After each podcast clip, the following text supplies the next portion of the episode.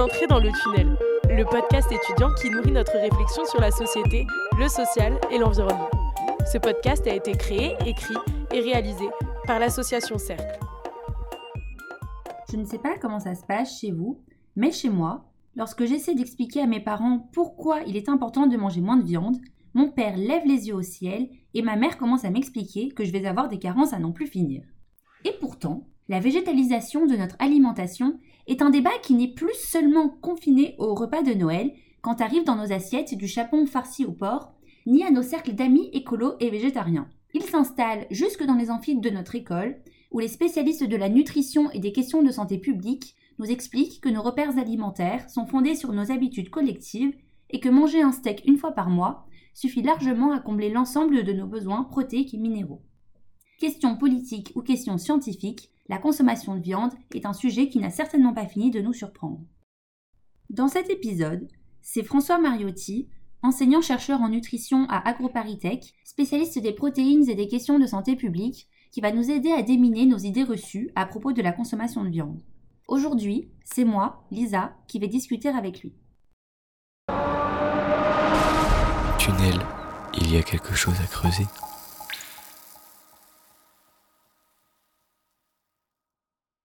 Monsieur Mariotti, bonjour.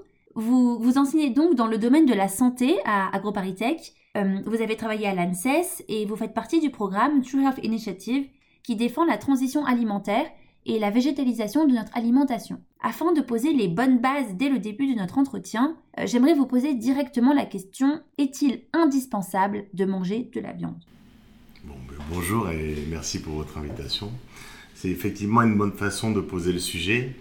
Euh, si on parle d'indispensabilité à un nutritionniste, pour lui, ça se rapporte aux nutriments. Ce qui est indispensable, ce qui peut être qualifié d'indispensable, sont des nutriments. Euh, des nutriments essentiels, c'est-à-dire qui remplissent des fonctions obligatoires dans l'organisme, dont on ne peut pas se passer, qu'on n'est pas capable de synthétiser pour aller vite, et donc on doit trouver dans son alimentation. Ça, c'est valable pour des nutriments, pour certains nutriments, mais ce n'est pas valable pour des aliments. Il n'y a aucun aliment qu'il est absolument obligatoire de consommer dans son alimentation. Ça, ce n'est pas un raisonnement euh, nutritionnel, disons. Par contre, et on va sûrement en discuter, il y a des aliments qui sont euh, riches et qui sont des contributeurs importants à certains minéraux, à certaines vitamines, qu'il est un petit peu plus difficile de trouver ailleurs. Mais là, il faut tenir compte de l'ensemble du régime et voir si on consomme moins d'un aliment, ben, de quoi il faut, quels autres aliments il faut consommer davantage, de façon à avoir un régime qui apporte tous les nutriments en quantité suffisante. Et ça, c'est une question euh, qui est beaucoup plus globale et qui est beaucoup plus euh, euh, compliquée, disons, que la simple comparaison de, deux aliments ou la simple mise en avant d'un aliment comme étant indispensable à consommer, à avoir dans son régime. D'accord. Donc, si je comprends bien, c'est davantage une question de balance de nutriments plutôt que de balance d'aliments. Et hum, dans ce cadre-là, je sais qu'on trouve des protéines en abondance dans les denrées animales, mais il y en a aussi dans les produits végétaux. Et je me demandais si sur le plan biochimique et nutritionnel, il y avait une réelle différence entre les protéines animales et les protéines végétales. Il y a une différence entre les protéines animales et les protéines végétales en termes de composition en acides aminés et en termes de digestibilité des acides aminés, enfin ou des protéines globalement. Euh, ça, ça a été pas mal étudié. Ce qui, qu'on dit, dit souvent, c'est que les protéines sont beaucoup moins digestibles, les protéines végétales sont beaucoup moins digestibles que les protéines animales. Euh, c'est un peu vrai, mais c'est pas très vrai. Les différences qu'on constate dans, des études assez bien faites, c'est de l'ordre de 5%, 10% au maximum entre des sources euh, animales et végétales. Donc ça, c'est pas pas une différence qui est de nature à induire des effets importants. Ça, c'est la première chose. Et sur la composition d'acides aminés, alors là aussi, on entend tout le temps euh, répéter que, les acides, que dans les protéines végétales, il manquerait des acides aminés, certains acides aminés. Euh, et ça, c'est pas vrai, euh, c'est-à-dire qu'il n'en manque pas. Toutes les protéines contiennent tous les acides aminés, à, quelques rares exceptions près. Simplement, dans certaines sources protéiques végétales, il y a moins de certains acides aminés. Et très pratiquement, c'est dans les produits céréaliers qu'il y a moins de lysine qu'ailleurs et donc insuffisamment de lysine si jamais on ne consommait que des produits céréaliers et en très faible quantité, en réalité. C'est un calcul qui est fait comme ça, hein, qui est un calcul à la limite euh, pour couvrir son besoin en protéines, de quoi il est nécessaire, qu'est-ce qu'il est nécessaire de consommer en profil d'acides aminés pour avoir assez de chacun des acides aminés. Mais c'est vraiment restreint à, cette situation-là, les produits céréaliers et la lysine. Qui veut dire que si vous consommez que des, produits, que des protéines de produits céréaliers, et si vous en consommez très peu, juste ce qu'il faut pour couvrir le besoin, alors ça ne fait pas assez de lysine. Mais ça, ce qu'il faut bien comprendre, c'est que c'est une situation qui est totalement virtuelle. Euh, dans des pays comme les nôtres, évidemment. Euh, dans des pays en voie de développement, avec une insécurité alimentaire euh, totale, ça peut arriver. ça se discute, hein, c'est plutôt protéino-énergétique. Dans nos pays, on consomme beaucoup de protéines, on va sûrement revenir là-dessus, et on consomme des protéines de sources très variées, même si on consomme essentiellement des, des, régimes à dominante végétale. Donc cette question d'insuffisance d'apport en acides aminés, concrètement, elle ne se pose pas. Je suis ravie que vous évoquiez cette question, parce qu'en fait, on entend de nombreux diététiciens tenir un discours assez sceptique vis-à-vis de la végétalisation de notre alimentation, en nous assurant que les protéines sont indispensables à notre développement, en particulier au développement cérébral, et qu'il serait donc dangereux pour les jeunes comme moi d'arrêter de manger de la viande. Oui, alors là c'est un, comment dire, c'est un mélange de, alors de pseudosciences ou peut-être même euh, de pensée magique carrément et, euh, de conservatisme finalement. Euh, de, de, pensée magique parce que ça veut dire que les protéines c'est bon intrinsèquement et, plus on en mange mieux c'est. Alors que je viens d'expliquer qu'on consommait plutôt assez donc on consommait davantage ben, il n'y a pas d'avantage à consommer plus. Voilà. Plus c'est pas mieux. Et même souvent, euh, ça peut être, ça peut être euh, nocif de, consommer trop, si ça devient trop. Euh, et c'est aussi du, c'est aussi du conservatisme parce que ça veut dire que ben, il faut éviter de, de, changer son alimentation actuelle. Ce qui présuppose aussi que notre alimentation actuelle, où il y a quand même beaucoup de viande, notre régime actuel moyen d'un Français, c'est un bon régime. Et ça, euh, c'est très discutable, même c'est faux, disons. Euh, les régimes actuels des Français n'apportent pas, ne couvrent pas tous les besoins tous les nutriments, ne tiennent pas les références nutritionnelles en tous les nutriments. Euh, et les régimes actuels des Français ne sont pas équilibrés du point de vue des, aliments eux-mêmes, des catégories d'aliments. Voilà. On consomme trop de viande rouge, par exemple, et pas assez de légumes, de produits céréaliers complets, de légumineuses. Donc, penser que le régime actuel est bon et donc il ne faut pas le changer, et donc il faut garder tout ce qu'on a dans ce régime-là et pas, et pas diminuer certaines choses, euh, c'est vraiment un raisonnement euh, de pur conservatisme qui n'est qui, pas, euh, pas un raisonnement de santé.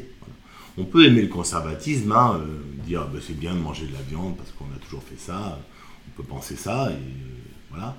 mais on ne peut pas argumenter sur le côté nutritionnel et de santé, parce que ça, ça c'est pas vrai et notamment pour la viande, puisqu'on parlait tout à l'heure de nutriments, de catégories d'aliments, donc il y a un raisonnement au niveau des nutriments, il y a aussi un raisonnement au niveau des catégories d'aliments, et pour la viande, ce qu'on sait, c'est que la consommation de viande rouge, c'est pas bon pour la santé.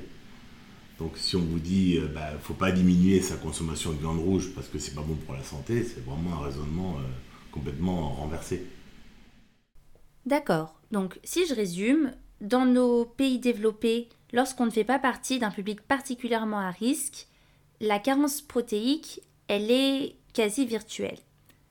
En revanche, euh, on entend souvent parler des nutriments que la viande comporte et qui sont peu présents chez les végétaux ou bien sous forme difficilement assimilable par les humains. Je pense évidemment au fer, au zinc, mais aussi à la fameuse vitamine B12, voire à la vitamine A. J'aurais aimé que vous nous détailliez un petit peu plus quels étaient ces nutriments et ce que vous pensiez de cet argument-ci. Pour répondre à votre question sur les nutriments associés à la viande, ah oui, c'est vrai. Euh, c'est justement, alors, euh, l'intérêt de la viande, c'est pas d'apporter des protéines, c'est ce qu'on vient de voir. Par contre, ça peut être d'apporter d'autres nutriments euh, qu'on trouve moins ailleurs ou qu'on trouve sous des formes moins biodisponibles. Alors, en effet, c'est beaucoup le fer et dans une moindre mesure le zinc et un petit peu la vitamine B12. Alors, je vais vous expliquer un petit peu ça. Euh, sur le fer, euh, c'est le fait que les apports en fer chez les femmes en âge de procréer notamment sont souvent un peu insuffisants. ça va jusqu'à la carence, hein, c'est-à-dire. Il y a 4% des, femmes en âge de procréer en France qui ont une anémie ferriprive. Voilà, donc ça c'est une vraie réalité hein, euh, nutritionnelle. Euh, et en dehors de la viande, et en particulier de la viande rouge d'ailleurs, on trouve assez peu de fer sous une forme très biodisponible. On trouve beaucoup de fer ailleurs, hein, mais même une alimentation sans viande, en général, il y a davantage de fer qu'une alimentation avec de la viande, mais c'est un fer qui est beaucoup moins Euh, donc ça veut dire que si on mange moins de viande, il faut bien sûr que le reste de l'alimentation apporte assez de fer. Il y a une difficulté supplémentaire, c'est que dans les produits végétaux, il y a des euh, chélateurs en fait, du fer, donc qui réduisent l'absorption. Euh, qui sont les phytates, qui sont présents dans des familles d'aliments qui sont très importants pour la santé, comme les légumineuses ou les produits céréaliers complets. Donc là, on a vraiment un nœud quand même euh, important. S'il y a une question nutritionnelle vis-à-vis de la viande, c'est le fer. C'est aussi un petit peu le zinc, à part que les carences en zinc, on a un peu du mal à décrire ça. On ne sait pas très bien ce que ça fait de pas consommer, de consommer moins de zinc que la référence nutritionnelle. Donc on n'est pas très au clair sur le, vrai danger, en quelque sorte. Euh, et la vitamine B12, euh, bah, ça dépend surtout quand même de l'éviction des, autres sources animales. Euh, ça aussi, mais aussi pour le faire, hein, bien sûr. Si c'est juste de la réduction de viande et si vous consommez du poisson, surtout du poisson à hauteur des recommandations diététiques, bah, vous avez assez de fer et vous avez assez de vitamine B12, très concrètement. J'aurais voulu que vous nous parliez peut-être des, leviers d'action par rapport à ce nœud-là. Oui, alors euh, c'est assez intéressant. Ben, ce qu'on a, a, étudié, nous, c'est qu'on on peut très bien avoir des, avec l'existant, avec la consommation des, des, Français, un peu remodelé, en enlevant la viande, on peut avoir suffisamment de fer pour éviter, au moins suffisamment de fer pour éviter l'augmentation de l'anémie ferriprive. Euh, donc on peut faire avec l'existant. Maintenant, évidemment, c'est un petit peu plus, un petit peu plus compliqué. Il faut consommer davantage certaines sources qui, apportent du fer. Pas consommer trop trop de phytates. Mais on peut revoir son alimentation de façon euh, pas abracadabrantesque, vous voyez, euh, avec l'existant. Maintenant, pour faciliter encore ça, on peut se dire qu'on pourrait, on pourrait trouver d'autres moyens. Alors d'autres moyens, ça peut être plein, ça peut être justement d'essayer de, faire des aliments avec des teneurs diminuées en phytate, donc qui sont les, les du fer euh, dont je viens de parler. Euh, par exemple en ajoutant des phytases dans des ingrédients pour diminuer ces teneurs-là, pour augmenter la biodisponibilité du fer euh, dans les aliments végétaux. Ça peut être aussi la sélection variétale pour avoir des, des, variétés qui sont davantage riches en fer, par exemple. et bien sûr, autrement, euh, on peut aussi supplémenter. Ça, c'est quelque chose qu'on fait, qu'on fait très peu, enfin qu'on fait très peu en France, la supplémentation des, produits agricoles finalement, la supplémentation des farines, la supplémentation d'ingrédients en fait finalement qui, qui se, qui se déversent dans le, dans le système alimentaire en quelque sorte. Euh, on, enrichit euh, les, farines en fer, euh, par exemple, et en folate dans beaucoup de pays dans le monde, notamment les pays anglo-saxons, disons. on ne le fait pas en France. Si on décidait d'enrichir en fer des matières premières comme ça, on pourrait régler ce type de problème, hein. enfin, ou considérablement le diminuer. Ça, c'est une piste assez intéressante. Euh, qui pourrait aussi assez bien compléter, peut-être un peu sécuriser la piste qui est aussi l'adjonction euh, volontaire par les opérateurs du fer dans leurs produits. Donc de la supplémentation euh, de fer, de l'enrichissement des, produits en fer. ça, c'est très peu fait en fait. Donc on ne peut pas trop compter là-dessus, c'est pas très bien valorisé. Donc moi, je suis plutôt partisan de démarches de santé publique, d'enrichissement des matières premières agricoles pour essayer de, vraiment de toucher aussi tout le monde, vous voyez, pas, pas que les consommateurs de tel produit ou tel autre. Et enfin, bah, il y a l'usage de compléments alimentaires. Ça, c'est intéressant dans la mesure où euh, ça peut être individualisé. Donc des femmes en âge de procréer, par exemple, qui consommeraient très peu de fer, qui auraient des besoins importants, parce que des pertes menstruelles importantes, si on rentre dans les détails, hein, c'est ça la, la, question des besoins en fer. Euh, et qui aurait des signes d'anémie, par exemple, eh bien, pourrait, euh, ou qui aurait eu déjà des, historiques d'anémie, elle pourrait prendre des compléments alimentaires pour éviter définitivement de se retrouver en carence martiale, carence en fer. À ce stade-là de notre entretien, je commence à comprendre que lorsque ma maman m'explique qu'il faut que je mange de la viande car je vais manquer de protéines, en tant que personne qui mange à ma faim, en bonne santé, dans un pays occidental, c'est complètement faux. En revanche, ce qui est moins ridicule, c'est de faire attention à mon apport de minéraux comme le fer, le zinc et de vitamines comme la vitamine B12 ou la vitamine A. Ces éléments sont moins biodisponibles dans, dans les végétaux et il faut les puiser ailleurs. Mais à ce titre, manger de la viande une fois par mois ou prendre quelques compléments alimentaires suffit à sécuriser la plupart d'entre nous sur cet aspect. Vous l'avez dit vous-même, en diététique comme dans beaucoup de sciences médicales, les scientifiques se heurtent souvent à une forme de pensée magique simplificatrice, alimentée par nos a priori et des porte-paroles peu ou mal qualifiés sur le sujet, qui viennent semer le doute dans nos convictions personnelles. C'est un mécanisme que nous avons eu la chance de décortiquer ici sur Tunnel avec Thomas Hims, qui nous avait expliqué la puissance de ce processus de fabrication du doute et son utilisation par les lobbies. J'aimerais donc maintenant vous poser une question un petit peu plus politique. Quels sont selon vous les rapports de force en jeu lorsque l'on s'aventure sur le sujet de la consommation de viande? Et si je vous amène sur ce terrain, c'est pour que vous nous expliquiez un petit peu plus en quoi consiste la recherche en diététique et comment elle est impactée par les différents lobbies.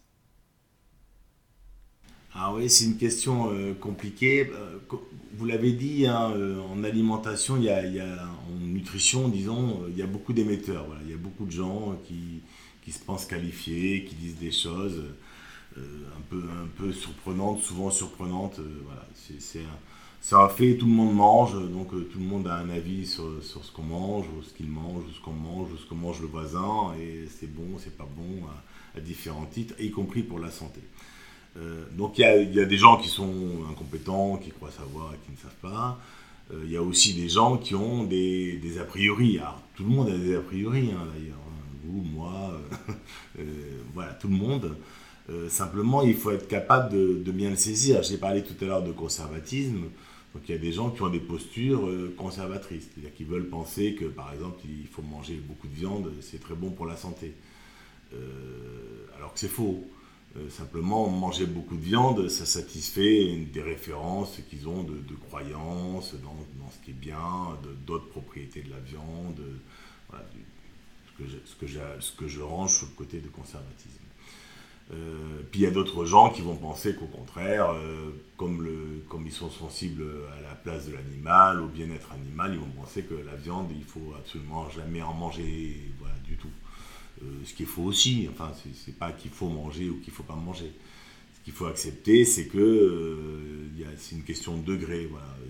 Moins on mange de viande, et plus il faut euh, voir ce qu'on mange à la place de la viande. C'est toujours un problème en nutrition. Donc, faut pas, si on, si on idéalise dans une rhétorique c'est bon, c'est pas bon, évidemment, on se met rapidement à raconter n'importe quoi et juste à servir une idéologie, disons qu'on a plus ou moins euh, dominante euh, à l'esprit. Alors, ce qu'il faut faire pour éviter de tomber dans, ce genre de schéma-là, euh, c'est prendre, bah, la démarche rationnelle, quoi, disons, voilà, la démarche scientifique. Donc, essayer de comprendre si on dit, sans, sans, a priori comme ça de nature. Euh, donc c'est ce qu'on essaye de, faire nous hein, dans, mon équipe. On, donc on, a, on fait de la modélisation, donc on regarde ce que consomment les gens, on fait des scénarios de changement alimentaire. On teste en quelque sorte les choses. Donc on va voir ben, si on réduit la viande par exemple et qu'on essaie d'améliorer en tenant compte de ce qu'on sait euh, en nutrition, euh, sur les, effets de la consommation de familles d'aliments, le besoin de couvrir, d'atteindre des références nutritionnelles en certains nutriments, etc. Ben, comment on peut faire C'est-à-dire surtout, euh, qu'est-ce qui coince C'est ça qui permet de dire, ben, ce n'est pas les protéines qui coincent, ou les acides aminés, c'est le fer éventuellement, voilà. Euh, le zinc et puis quelques autres nutriments. Et où sont les solutions? C'est-à-dire qu'est-ce qu'il faut manger finalement pour, apporter assez de nutriments et pour avoir un régime qui, en fin de compte, soit un régime qui soit meilleur pour la santé améliorer l'existant. Voilà. Et donc ça veut dire qu'axiomatiquement, on ne pense pas que ce qu'on mange c'est mieux, ou qu'on ne peut pas y arriver, ou qu'il n'y a pas moyen, ou etc. Donc ça, c'est euh, intéressant qu'on parle de ça à GroupeAritech par l'intermédiaire de votre podcast, parce que c'est une approche euh, vraiment de modélisation pour essayer d'agréger toutes les connaissances qu'on a et pour explorer en fait un, état, un état de fait euh, scientifique. D'accord. Donc il y a tout un travail analytique en fait dans la recherche en nutrition. Est-ce que ça vous est arrivé de travailler sur les analogues végétaux? Oui, alors en, effet, il y a ce type de choses qu'on a fait où on part de l'existant, un petit peu comme j'ai dit tout à l'heure, on essaie de voir comment on peut modéliser des régimes qui soient optimaux pour la santé, qui couvrent tous les besoins en nutriments, etc.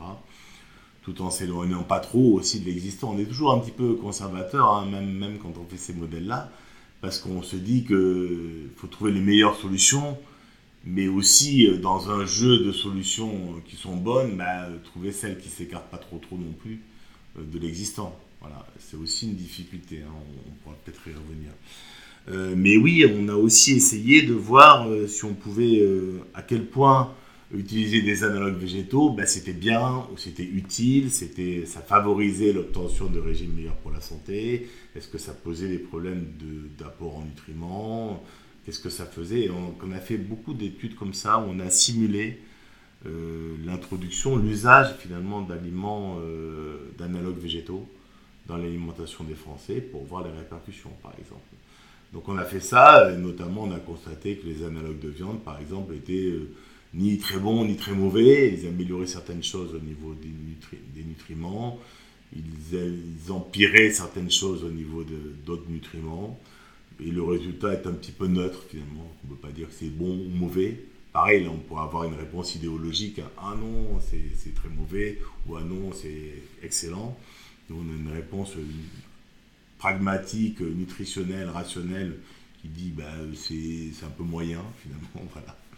Et pour les analogues de lait, bah, c'est plutôt, pas terrible, même, euh, voilà, puisqu'ils ne sont pas assez enrichis. on en revient aux mêmes questions ne sont pas assez enrichis dans certaines choses où ça serait utile qu'ils le soient. Et on, a, on continue à travailler là-dessus. On a par exemple élaboré euh, le meilleur analogue, analogue de viande euh, qu'on pouvait imaginer sur des bases de conception nutritionnelle. Donc on a mis des ingrédients de telle sorte que si on l'utilise pour remplacer la viande dans l'alimentation des Français, par simulation en quelque sorte, ben ça soit le meilleur, il fasse le meilleur effet sur les apports en nutriments. Donc on a eu quelque chose qui était bien meilleur que, ce qu'il y a dans le commerce, évidemment. Et qui était quand même faisable. On s'est rapproché de nos collègues de sciences des aliments pour faire ça.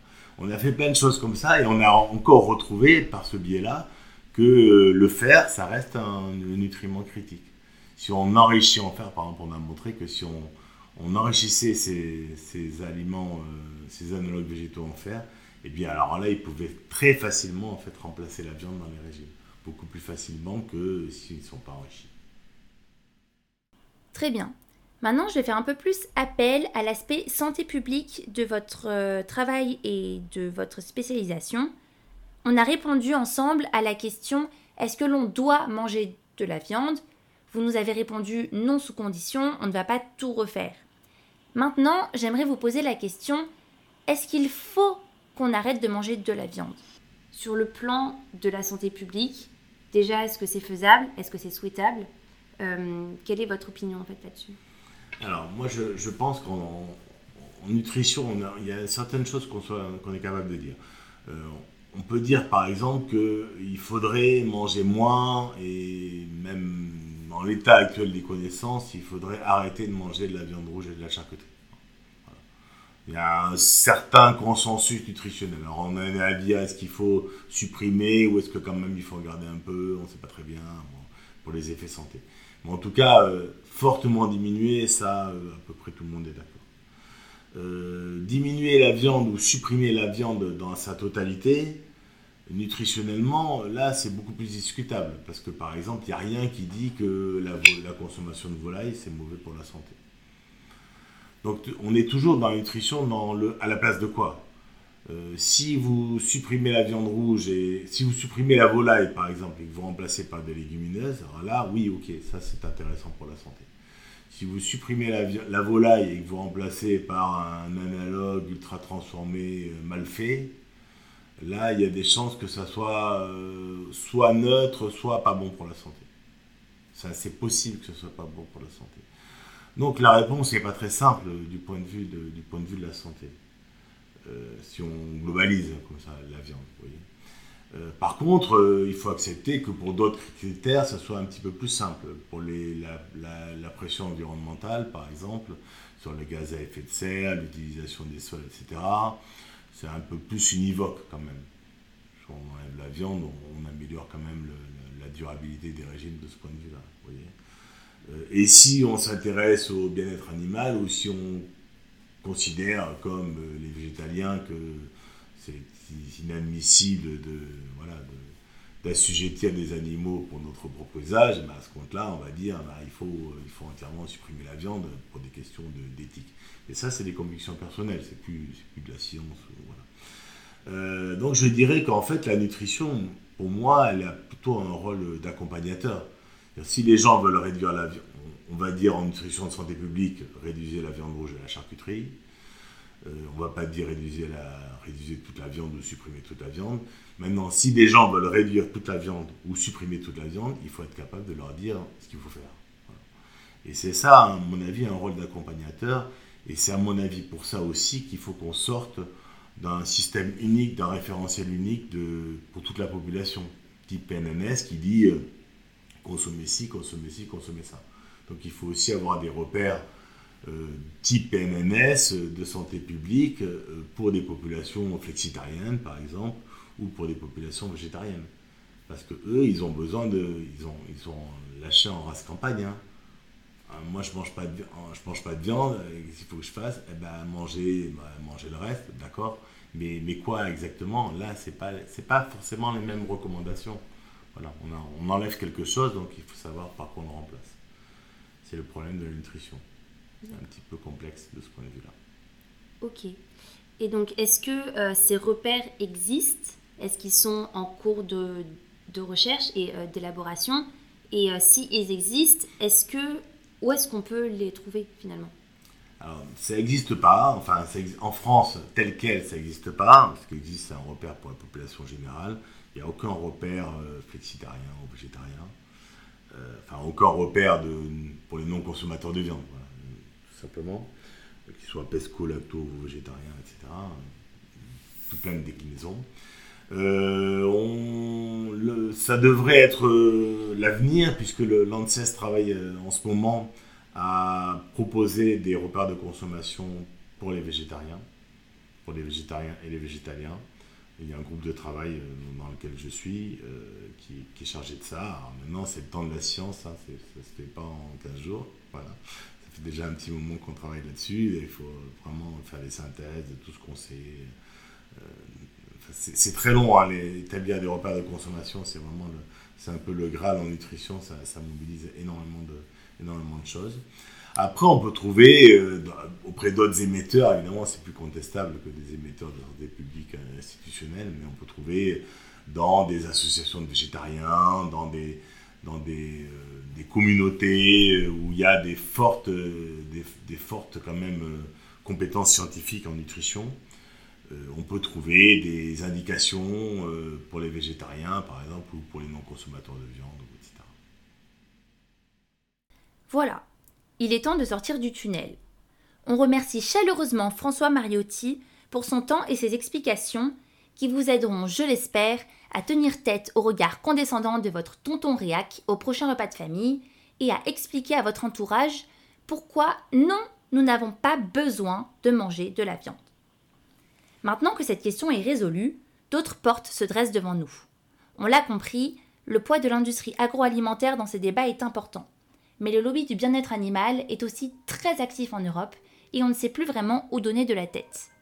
Dans un prochain épisode, nous retournerons dans le tunnel afin d'explorer les tenants et les aboutissants de l'élevage en France et dans le monde, son intégration au, sein de la chaîne de production agro-industrielle, dans le but de mieux comprendre à quoi nous et nos amis écolos qui avons fait une croix sur les produits carnés par conviction éthique ou environnementale sommes réellement en train de nous confronter.